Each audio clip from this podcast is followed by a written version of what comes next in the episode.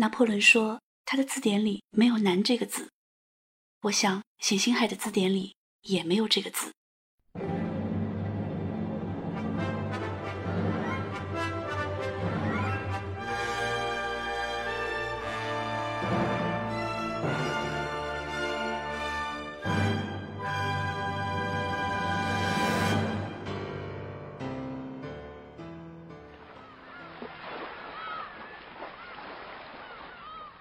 冼星海，一九零五年出生在澳门的一个贫苦的渔民家庭。在他出生之前，父亲就去世了。和所有生在海边的孩子一样，冼星海和大海特别亲近。他喜欢听海风呼啸，海浪澎湃，听水手们的渔歌和号子。而且外祖父吹的笛声和母亲哼唱的小曲，也都令他着迷。外祖父去世后。母亲带着年幼的星海四处漂泊，颠沛流离，靠着打零工挣得的极微薄的薪水维持生计。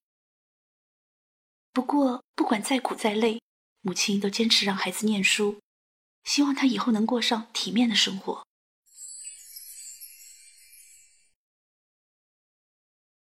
欧洲的工业革命后，艺术之都巴黎像磁石一样，深深吸引着世界各地的文艺青年。冼星海十分向往法国的音乐艺术，很想去巴黎学习音乐。然而，经济上的贫困令他无法成行。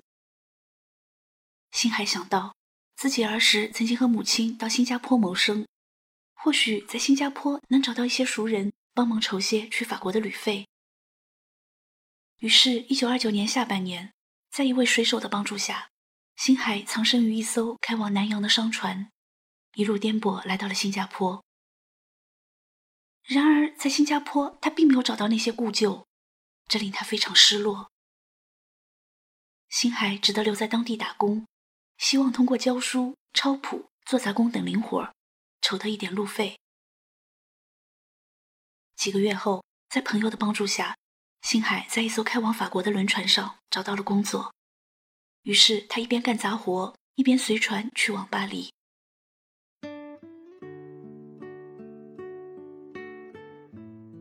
一九三零年初，冼星海终于到达了他心中的音乐之都巴黎。一下轮船，他立刻去拜访儿时的挚友司徒乔，因为司徒乔两年前就来法国留学了。遗憾的是，当他找到司徒乔的住所，方才得知司徒乔已经转去美国求学了。未能见到朋友，星海一时连个临时安顿的地方都没有。无奈之下。孤身一人的他，在巴黎五区的一个小旅馆租了一间房，很快就身无分文了。为了活下去，星海开始没日没夜的打工。由于没有专门的技术，语言也不通，星海在巴黎只能做些体力活。他的第一份工作是在巴黎拉丁区的一个华人饭店做杂役。他早上五点去牛奶厂和面包房取货，然后回来迎接最早的一批顾客。为他们提供早餐服务，接着到菜市场取菜，再回来洗碗、刷碟、打扫餐厅。这个饭店常有许多不同国籍的青年学生过来吃饭，中午两小时的就餐时间最为繁忙。星海穿梭在顾客中间，为顾客点菜端饭，还要结账收款，忙得团团转。客人们一波一波的来，只要有生意做。老板就不会轻易打烊。星海经常是一睁开眼睛就一直忙到子夜时分。超负荷的体力劳动换来了略微安定的生活。几个月后，星海攒够了钱，买了把小提琴。他把琴带到了打工的饭店，忙里偷闲的时候就躲在角落里练练。饭店老板不喜欢他拉琴，觉得他偷懒，影响生意。同事们也讨厌他拉琴。这些人都生活在社会底层，可内心却怀有深刻的种族偏见。在他们看来，一个东方人不配拉这种优雅的玩意。无奈，星海只得把小提琴放回了宿舍。每每结束了一天繁忙的工作，疲惫不堪的他赶紧跑回宿舍，抓紧时间练琴。既要应付繁重的体力劳动，又要抽时间练琴，一般人很难做到。然而冼星海却凭借过人的毅力，始终坚持着。那段时光虽然艰苦，但还算稳定。不过好景不长，饭店裁员了，星海不得已只得离开了那里。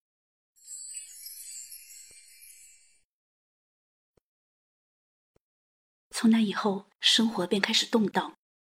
巴黎的工作并不好找，星海常常忍饥挨饿，流离失所。我试过十几次夜，饿饭找不到住处。有几次又冷又饿，实在支持不住，在街上瘫软了下来。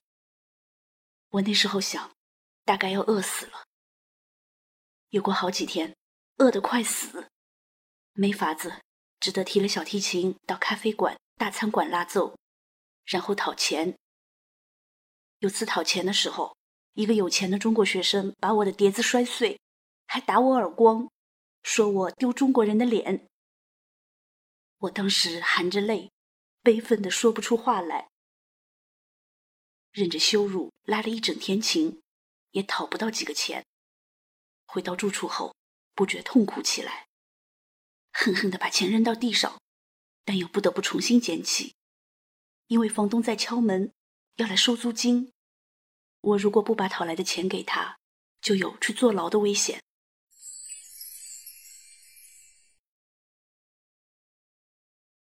有次偶然得知广东同乡马思聪就在巴黎音乐学院学习音乐，星海一下兴奋起来。他似乎看到了一个通向巴黎音乐殿堂的机会。很快，他去拜访了马思聪，这位日后中国第一代小提琴演奏家和作曲家。多年后，马思聪回忆说：“我从马德里街的巴黎音乐学院的课室出来。”有一位穿着破烂大衣的中国人向我打招呼，那是我第一次遇见冼星海。星海告诉我，他好不容易来到法国，音乐是他的毕生大志。他要我给他介绍小提琴老师。我们一边交谈，一边穿过几条大街。天黑了下来，巴黎灯火辉煌，更显热闹。四面八方的天边像大火焚烧般的一片通红。我们在一个玻璃门的店面前停了下来，一股热的水蒸气从门缝里钻出来。那是一家浴室，也是星海工作的地方。星海进去了一会儿，然后出来告诉我，他的工作时间到了，不能陪我了。他约我次日再谈。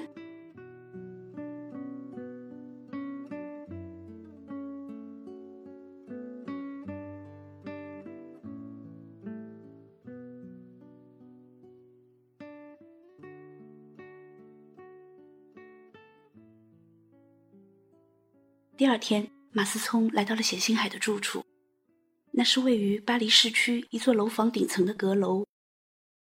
冼星海领着马思聪爬过高而直的楼梯，又登上螺旋的高梯，才到达了这间悬在空中的鸟笼般的房子。进入屋内，马思聪怔住了。这个房间不足十平米，屋子的高度只有一个成年人的高度。一张床紧贴着一个桌子，桌子上方有个斜置的屋顶，屋顶上开着一个天窗。冼星海戏称这个天窗为“牛眼”。星海还向马思聪展示了自己练琴的方法。他站到桌子上，上半身伸出牛眼，对着天空练习他的音阶。后来，马思聪带着冼星海去见自己的老师。小提琴演奏家保罗·奥别多菲尔。对星海来说，这是一个千载难逢的机会。他极力缓解激动紧张的情绪，在老师面前试奏了一曲亨德尔的广板。尽管星海已经尽了最大努力，可是奥别多菲尔却对他并不满意。在奥别多菲尔看来，星海并不具备学习音乐的最好资质。比如，他没有聪明的耳朵和灵活的手指，而且他的年龄偏大，已经错过了学习小提琴的最好年龄。不过，奥别多菲尔还是收下了星海这个徒弟，因为这个中国小伙身上的诚恳、固执和不达目的绝不退缩的勇气，令他动容。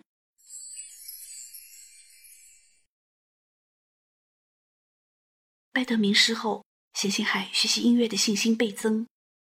每天清晨，他推开天窗，探出身子，伸展双臂，迎着朝阳的温暖，开始拉奏小提琴。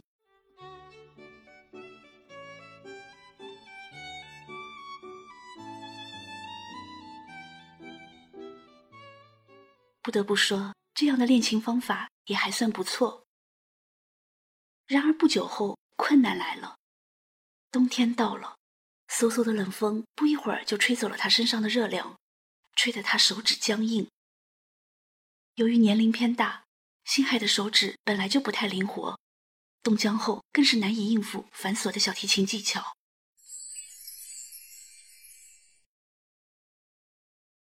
当然，冼星海的生活不只有练琴，贫困的他还得为了最基本的生存需要而疲于奔命。在巴黎，星海做过各种工作：保姆、查房、厨师、轮船烧炭夫。他还曾帮人养羊喂鸡，帮人守电话、看孩子。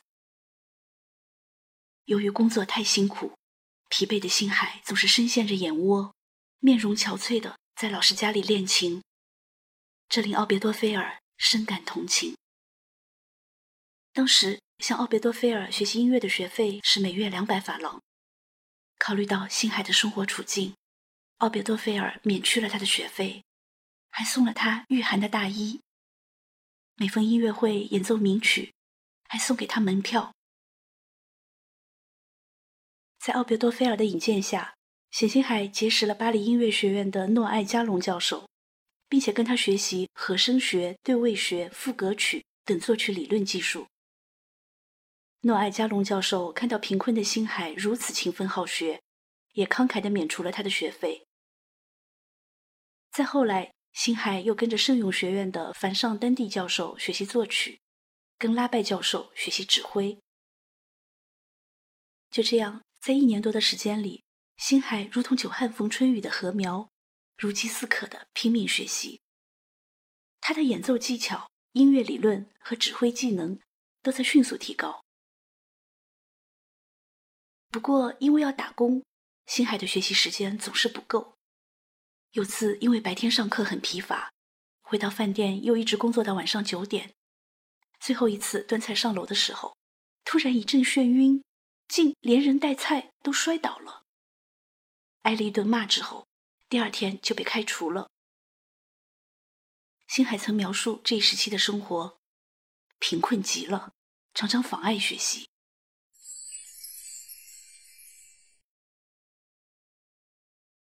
为了省钱，星海搬到了巴黎十五区的一个租金低廉的破房子里。这个房子条件很差，房间内部高低不齐，面积只够放下一张床和一张小桌子。更要命的是，这个房子四处漏风，冬天的时候，破败的房间根本挡不住室外凶猛的寒风。然而，如此艰苦的环境也阻挡不了星海的学习热情。他在桌子上贴了一张纸，上面写着：“岂能尽如人意？但求无愧我心。”也正是在这个简陋的破房子里，冼星海创作出了著名的三重奏作品《风》。我写《风》的时候，正是被生活逼得走投无路的时候。那时我住在一间七层楼上的破小房子里，房子的门窗都坏了。巴黎的天气。本来就比中国南方冷，那个冬夜又刮大风，我没有棉被，觉也睡不成，只得点灯写作。哪知风猛烈地吹进来，煤油灯吹灭了又吹灭，我伤心极了。我打着战，听寒风打着墙壁，穿过门窗，猛烈嘶吼，我的心也跟着猛烈撼动。人生的一切苦辣辛酸，全都汹涌起来。我不能控制自己的感情，于是借风抒怀，写成了这个作品。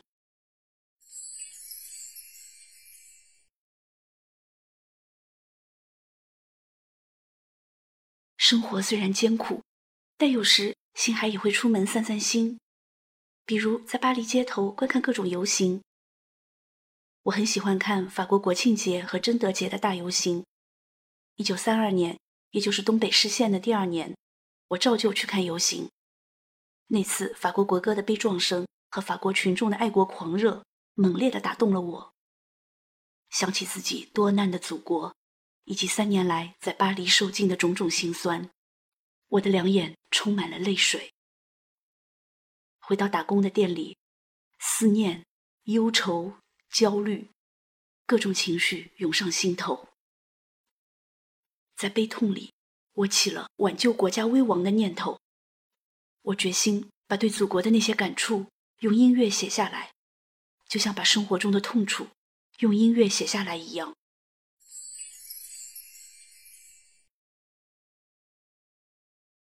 果然，冼星海把对祖国的思念之情写进了《游子吟》《中国古诗》。和其他一些作品里，在诺艾加隆教授的推荐下，星海创作的《风》和中国古诗破例在巴黎音乐学院新作品演奏会上演出，并且大获成功。巴黎音乐学院高级作曲班的保罗·杜卡教授听到了星海的作品，大受震动。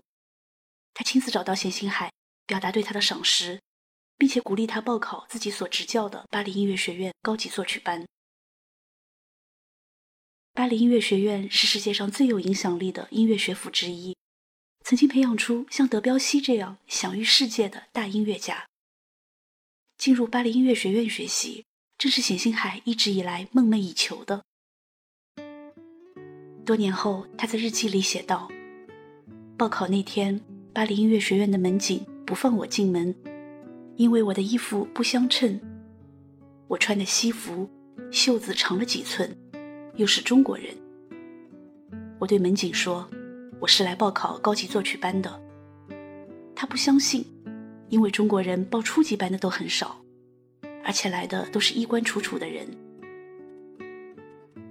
正在为难的时候，恰巧杜卡先生从外面来，他攀着我的肩，一同进去了。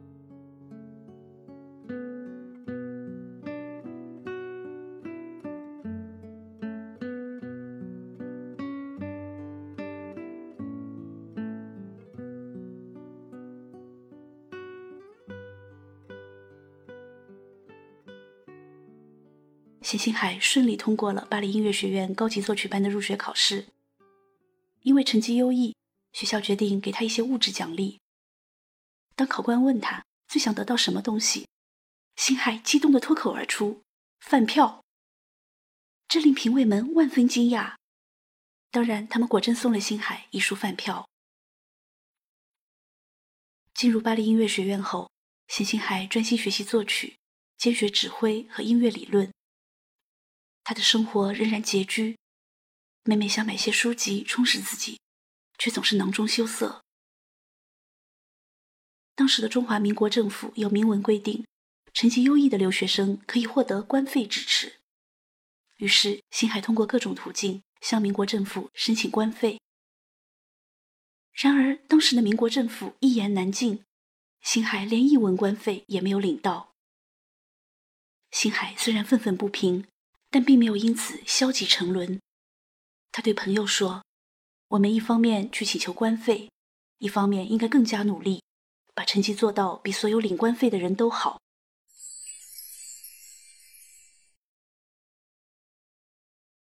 冼星海又陆续写了夜曲、牧歌、山中、杜鹃等歌曲。他有意的把自己对祖国音乐的感受融入这些作品。他对朋友说。不应该说只有西洋音乐才是正规。其实我们中国的音乐有很宝贵的遗产，我们可以开发出很大的园地。比方说，西洋乐器和中国乐器来个很大的合奏，一切的声音都可以利用到一首曲子里面。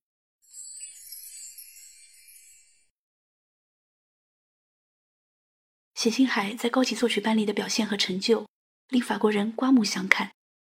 他的勤奋努力、真诚坚韧，也为他赢得了周围人的尊重和帮助。从一九二九年的漂洋过海赴法，到后来拜师学艺，再到进入巴黎音乐学院系统的学习音乐，这一路走来，谢星海经历了太多太多。一九三五年春，谢星海从巴黎音乐学院高级作曲班毕业，在法国漂泊了五年的他毅然回国。但是他说中华我的音乐要献给祖国献给劳动人民为挽救民族危机服务。我们要抱定必胜的决心保卫黄河保卫华北保卫全中国。